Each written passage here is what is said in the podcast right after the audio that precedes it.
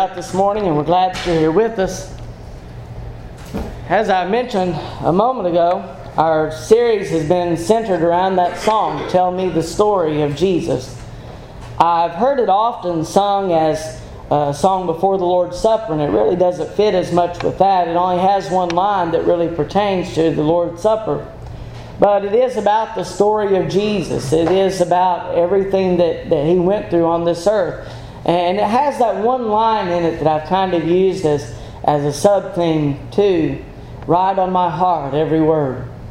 I want to know the story of Jesus. I want to know how it pertains to me and how it can make me a better Christian. We need to understand the life of Jesus, and studying this song is a good way to do that. So far, we have studied his birth. We, we looked at, how he was born into this world in humility, not in the way of, of any king or hero that we might know. It's a story that is not written by man because if man had written it, it would not be a bestseller. But when we look at all the things that Jesus went through in his life, especially, we see that this is a story written by God. Last week we looked at his temptations and how he was fasting alone in the desert, and how Satan tempted him in all points, as, just as we are tempted today. And yet he was triumphant. The title of our lesson for this morning is The Years of His Labor, the Life of Christ. We're going to look at, at what his life was like and what he did in his ministry and, and how all those things are important to us tell of the years of his labor, tell of the sorrow he bore. He was despised and afflicted, homeless, rejected, and poor. Tell me the story of Jesus. Write on my heart every word. Tell me the story most precious sweetest that ever was heard. We celebrate holidays such as Christmas and Easter to, that are often used to recognize the birth and the resurrection of our Lord, respectively. And it's interesting that so many will take time out to recognize these important events as we are doing in our lessons. We've noticed his birth, and we're going to to notice his death, burial, and resurrection and all the things that those represent.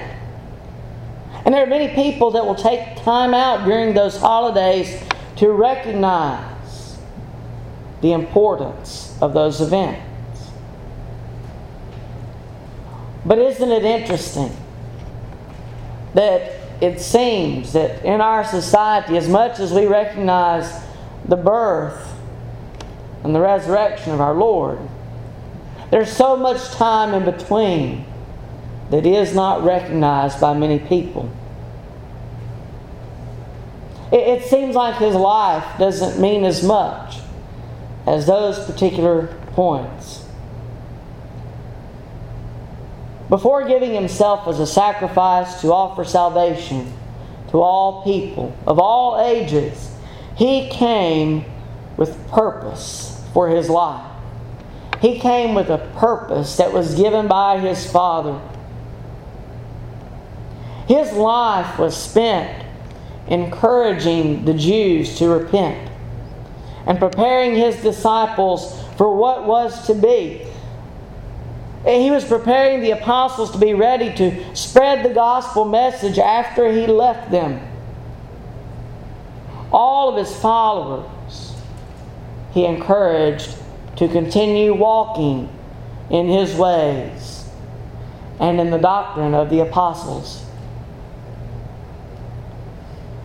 Knowledge of the life of Christ helps us to understand more fully the meaning behind such important events, such as his birth into this world and his resurrection and departure from it. The reason that he was born to a humble, a humble family We see all the, the meaning in his life. His feelings regarding the cross that he would eventually bear and die on. His love for mankind, such that he was willing to die for us. It helps us to understand the meaning of all these things in between. I want to take you back to the beginning of his ministry. It's not the beginning of the story of Jesus, as we've already seen his birth, but there are certain things in the beginning of his ministry and in the beginning part uh, of, of the importance of those years that he spent in ministry. There are some very significant things that happened to Jesus as he began. At the beginning of his ministry, we see that Jesus was baptized by John. If you'll turn with me to Matthew chapter 3, and we'll jump around between the Gospels a little bit uh, because there are different ones that, that present certain points I wanted to bring out. But we'll start in Matthew's account, Matthew chapter 3, and beginning with verse 13. Then Jesus came from Galilee to John at the Jordan to be baptized by him. And John tried to prevent him, saying, I need to be baptized by you, and are you coming to me? But Jesus answered and said to him, Permit it to be so now, for thus it is fitting for us to fulfill all righteousness. Then he allowed him. When he had been baptized, Jesus came up immediately from the water, and behold, the heavens were opened to him, and he saw the Spirit of God descending like a dove and alighting upon him. And suddenly a voice came from heaven saying, This is my beloved Son, in whom I am well pleased. I think we all imagine the voice of God to be a very deep voice, very different than my own. But he said those very important words This is my beloved Son, in whom I am well pleased. The baptism of John was not the same as our baptism, at least as we recognize it today, as being for the remission of sins. And certainly Jesus wouldn't be subject to the, bapti- the baptism that we baptize with today because he had no sins. But it was a representation of the Jews' need for repentance, to turn to a life following God following His Son. His teaching and baptism prepared the way for Christ's coming. It prepared the way for his eventual death, burial, and resurrection, uh, which means so much to us when we are baptized. But Jesus came to John to also be baptized. John knew that Jesus had no need of baptism because he did not need to repent. He had done nothing wrong. He had no sin in his life. And as we see John's reaction to Jesus' baptism uh, or Jesus wanting to be baptized, we see that John felt unworthy. He felt unworthy of baptizing Christ. If only the, the shoe was on the other foot, if you will. If only Jesus, the sinless one, could have baptized John.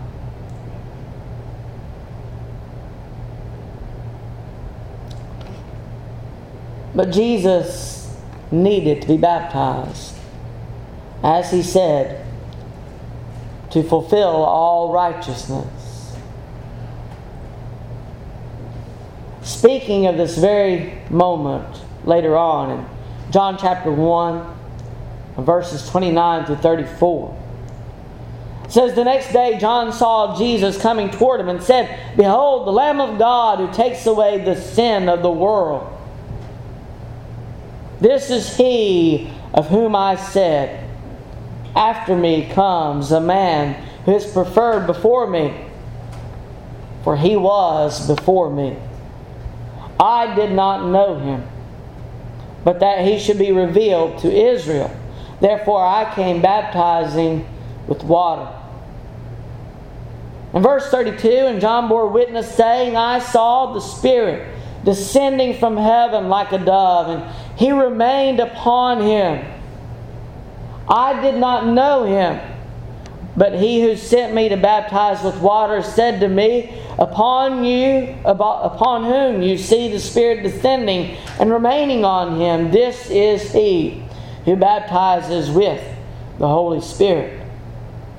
And I have seen and testified that this is the Son of God. When John saw Spirit descending like a dove, when he heard these words, This is my beloved Son, in whom I am well pleased, he knew that this was Jesus. This is the one whom he was preparing the way for. Now, up until that point, I, I, wonder what it was like, what that relationship was. John knew that Jesus was special, but when he heard the words of God coming from heaven, he knew. Another significant point in the beginning of Christ's ministry Jesus was tempted by the devil. And we looked at this last week, so I won't go into deep detail, but I do want to read the verses. And since we used Matthew's account last week, we'll use Luke's account this week. Luke chapter 4, verses 1 through 13. Then Jesus, being filled with the Holy Spirit, returned from the Jordan and was led by the Spirit into the wilderness, being tempted 40 days by the devil. And in those days he ate nothing, and afterward, when they, they had ended, he was hungry. And the devil said to him, If you are the Son of God, command this stone to become bread. But Jesus answered him, saying, It is written, Man shall not live by bread alone, but by every word of God. Verse 5 Then the devil, taking him up on a high mountain, showed him all the kingdoms of the world in a moment of time. And the devil said to him, All this authority I will give you, and their glory, for this has been delivered to me, and I give it to whomever I wish. Therefore, if you will worship before me, all will be yours. And Jesus answered and said to him, Get behind me, Satan. For it is written, You shall worship the Lord your God, and him only you shall serve. Verse 9 Then he brought him to Jerusalem, set him on the pinnacle of the temple, and said to him, If you are the Son of God, throw yourself down from here. For it is written, He shall keep, give His angels charge over you to keep you. And in their hands they shall bear you up, lest you dash your foot against a stone. And Jesus answered and said to him, It has been said, You shall not tempt the Lord your God. Now, when the devil had ended every temptation, he departed from him until an opportune time. It was important for Jesus to be tempted to fulfill prophecy and for his own understanding of our weaknesses. Hebrews chapter 4, beginning with verse 14, seeing then that we have a great high priest who has passed through the heavens, Jesus, the Son of God, let us hold fast our confession. For we do not have a high priest who cannot sympathize with our weaknesses, but was in all points tempted as we are, yet without sin. Let us therefore come boldly to the throne of grace, that we may obtain mercy and find grace to help in time of need. Christ's baptism and his being tempted were both important accomplishments. As he said of his baptism, it was important that he fulfill all righteousness, and through those things he did. Through his baptism and through being tempted and coming out victorious, he fulfilled all righteousness. And with both of these necessary things accomplished, Jesus was ready to begin his public ministry. Matthew 4, verses 12 through 17. Now, when Jesus heard that John had been put in prison, he departed to Galilee, and leaving Nazareth, he came and dwelt in Capernaum, which is by the sea, in the regions of Zebulun and Naphtali, that it might be fulfilled, which was spoken by Isaiah the prophet, saying, The land of Zebulun and the land of Naphtali, by the way of the sea beyond the Jordan, Galilee of the Gentiles. The people who sat in darkness have seen a great light. And upon those who sat in the region and, and shadow of death, light has dawned. From that time, Jesus began to preach and to say, Repent, for the kingdom of heaven is at hand. The same message that he initially gave to his apostles as he sent them out. Then we move on in our lesson to Jesus' teachings and miracles. These were an important part of Jesus' ministry. After choosing 12 very special men to follow him, he began making disciples by teaching them. His most popular sermon was what we know as the Sermon on the Mount. Beginning with the Beatitudes of a disciple, he addressed God's concern for the heart versus obedience to the law, loving enemies, prayer, heaven, worry, and treatment of others. He concluded the sermon with an encouragement of, and warning encouragement to seek the kingdom and to build on the rock, warning against false teachers. He taught that not all who call on his name shall enter the kingdom of heaven. Matthew 7, verses 21 through 23. Not everyone who says to me, Lord, Lord, shall enter the kingdom of heaven, but he who does the will of my Father in heaven. Many will say to me in that day, Lord, Lord, have we not prophesied in your name? cast out demons in your name, and done many wonders in your name. And then I will declare to them, I never knew you. Depart from me, you who practice lawlessness. Jesus often taught in the form of parables. Parables on the harvest, the seed, and the soils parables regarding the kingdom of heaven and preparation for it. And when asked by his disciples why he spoke in parables, he said this in Matthew chapter 13, beginning with verse 11 Because it has been given to you to know the mysteries of the kingdom of heaven, but to them it has not been given. For whoever has to him more will be given, and he will have abundance. But whoever does not have, even what he has will be taken away from him. Therefore I speak to them in parables. Because seeing they do not see, and hearing they do not hear, and shall not understand. And seeing you will see and not perceive. For the hearts of this people have grown dull. Their ears are hard of hearing, and their eyes they have closed, lest they should see with their eyes and hear with their ears, lest they should understand with their hearts and turn, so that I should heal them. But blessed are your eyes, for they see, and your ears, for they hear. For assuredly I say to you that many prophets and righteous men despised or desired to see what you see and did not see it, and to hear what you hear and did not hear it. And so he taught them in parables. Accompanying, accompanying his teachings, Jesus also came with the ability to perform miracles, things that no one on earth could ever do. He was able to heal the sick and diseased, as well as those who were lame, deaf, mute, and blind. Jesus could even give life to the dead. In Mark chapter 5, verse, verses 35 through 42, we read of Jairus' daughter.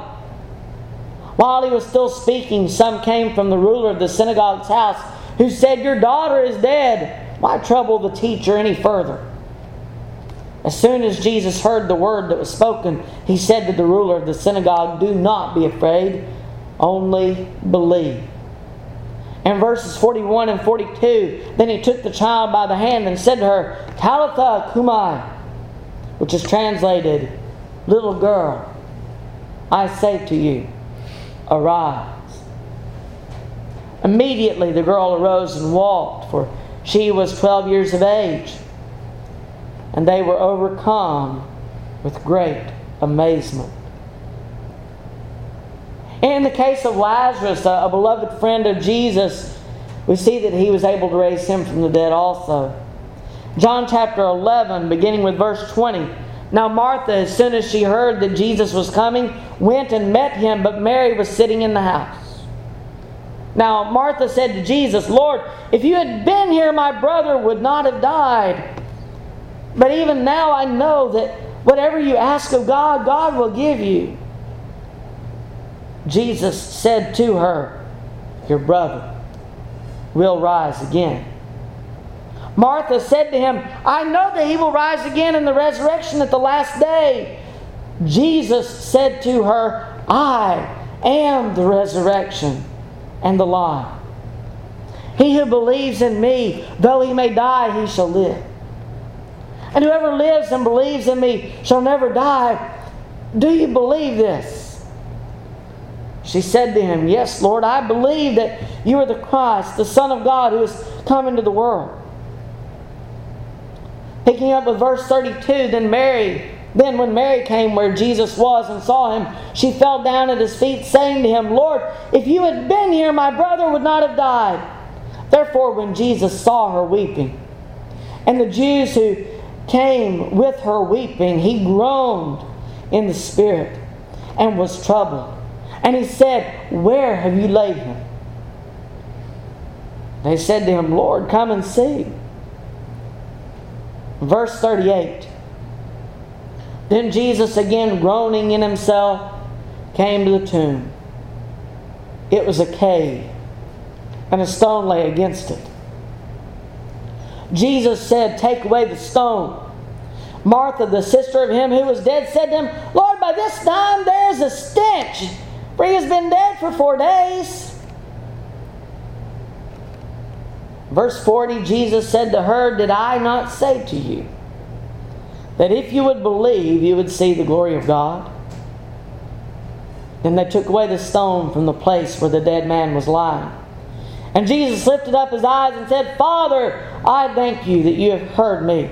And I know that you always hear me, but because of the people who were standing by, I said this that they may believe that you sent me. Now, when he had said these things, he cried with a loud voice, Lazarus, come forth. And he who had died came out bound hand and foot with grave clothes, and his face was wrapped with a cloth. Jesus said to them, Loose him and let him go. Jesus was able to do what no other person on earth could ever accomplish. He was able to perform great miracles, and he did them with purpose. They weren't just to perform them, but they had the purpose in mind. of showing to the people who he really was so that they might believe.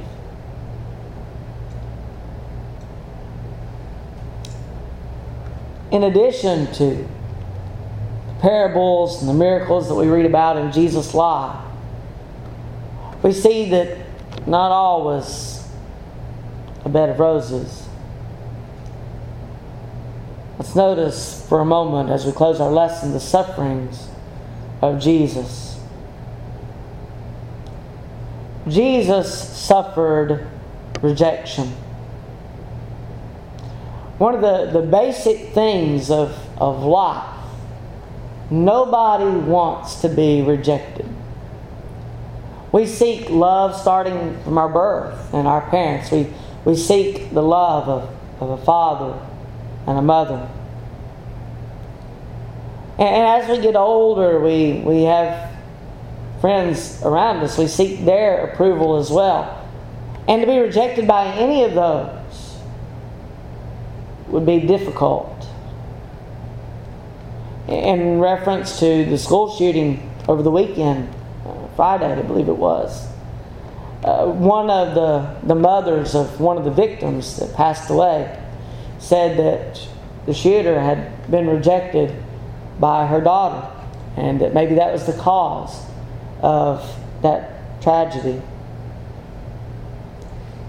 Nobody wants to be rejected, and Jesus didn't want to be rejected either. But he was. He was rejected in the world that he came into. John chapter 1, verses 10 and 11. He was in the world, and the world was made through him, and the world did not know him. He was in the beginning, in the days of creation. And yet, the world didn't know him. When he came into the earth, to, when he came to, to live as he did and to die, the world didn't know him. It says in verse 11 that he came to his own, and his own did not receive him. Jesus came to bring the Jews to repentance and, and bring them back to God. However, for the most part, the Jews rejected him, desiring even his death on a cross. Even those of his own country and those who knew his family. In Mark chapter 6, verses 1 through 5, then he went out from there and came to his own country, and his disciples followed him. And when the Sabbath had come, he began to teach in the synagogue, and many hearing him were astonished, saying, Where did this man get these things? And what wisdom is this which is given to him, that such mighty works are performed by his hands? Is this not the carpenter? The son of Mary, the, the brother of James, Joseph, Judas, and Simon. And are not his sisters here with us? So they were offended at him. Verse 4 But Jesus said to them, A prophet is not without honor except in his own country, among his own relatives, and in his own house. Now he could not, or now he could do no mighty work there, except that he laid his hands on a few sick people and healed them. He was rejected by his own people, by those that he grew up knowing. They had seen him as a child, and, and as an adult, they could not believe what he was teaching. Many people would say the same about someone who, who comes to Christ, someone who obeys the gospel. And they come back to them and they, they start talking about Christ. And who are you? We've known you since you were young.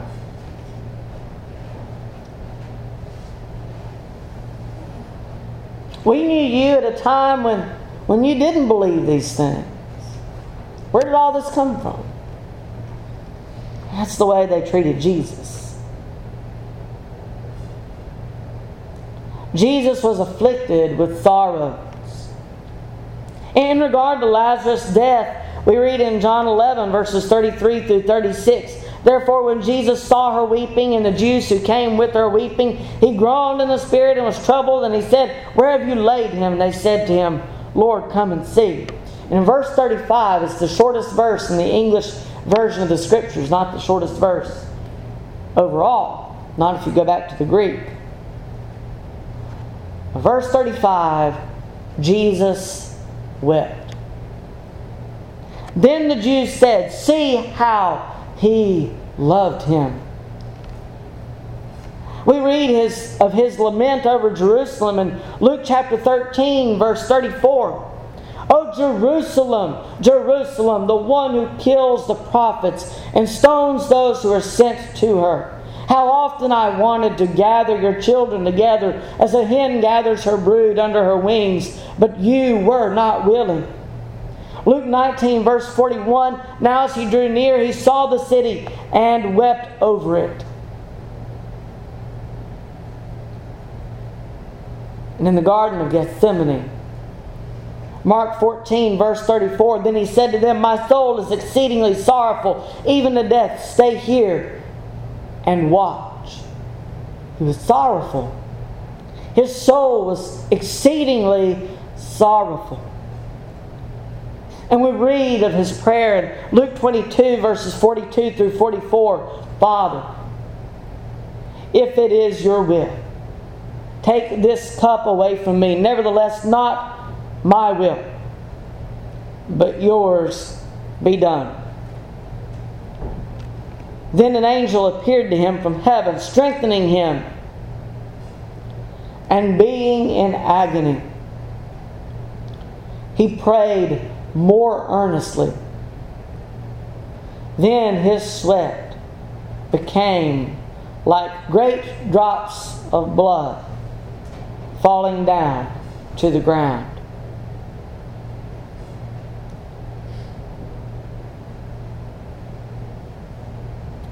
He suffered physically for our sins. He was beaten and scourged. He was not just hung, but he was nailed to the cross.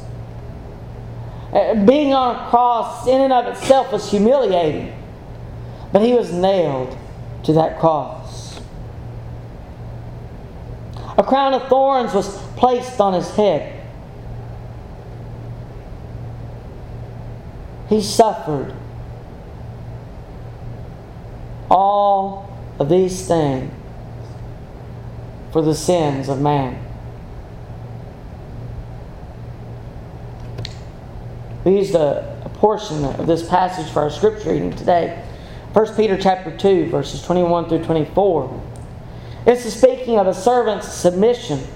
But it says in verse 21 For this you were called, because Christ also suffered for us leaving us an example that you should follow his steps, who committed no sin, nor was deceit found in his mouth, who, when he was reviled, did not revile in return, when he suffered, he did not threaten, but committed himself to him who judges righteously, who himself bore our sins in his own body on the tree, that we, having died to sins, might live for righteousness, by whose stripes you were healed.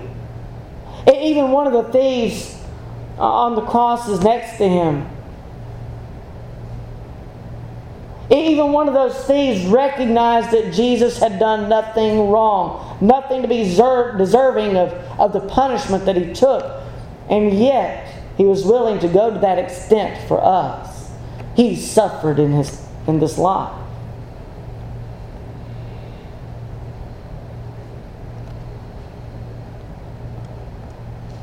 Tell of the years of his labor, tell of the sorrow he bore. He was despised and afflicted, homeless, rejected, and poor. The hardest thing to believe about all of these things that Jesus went through in this life is that he was willing to come to earth anyway. He knew, he knew what he would face. He knew the sufferings that this life would bring. And yet he was still willing to come to earth. He was still willing to die on a cross, even though he asked his father if there's any other way. Let this cup pass from me. He was still willing to face the punishment for us and for our sins. No, his life wasn't perfect by any means. It involved a great amount of suffering. But he lived life anyway. And he faced our punishment on our behalf. I don't know what your heart is like. I don't know of your relationship with God. But if you are not a child of God, if you've never obeyed the gospel, then we always offer the opportunity to be obedient by faith and repentance, confession, baptism for the remission of sins. But maybe it is that someone here is, is not a faithful child of God. Maybe you've obeyed the gospel, but you've not remained faithful to Him. And maybe you need to come back. Maybe you need to ask for prayer on your behalf or for forgiveness for something that you've done. Maybe you just realize that you can't live faithfully on your own. You need help. That's what we're here for. We're your church family. We love you. If there's some way, some way that we can help you in any way at all, we ask you to come. As together we stand and as we sing, number 655.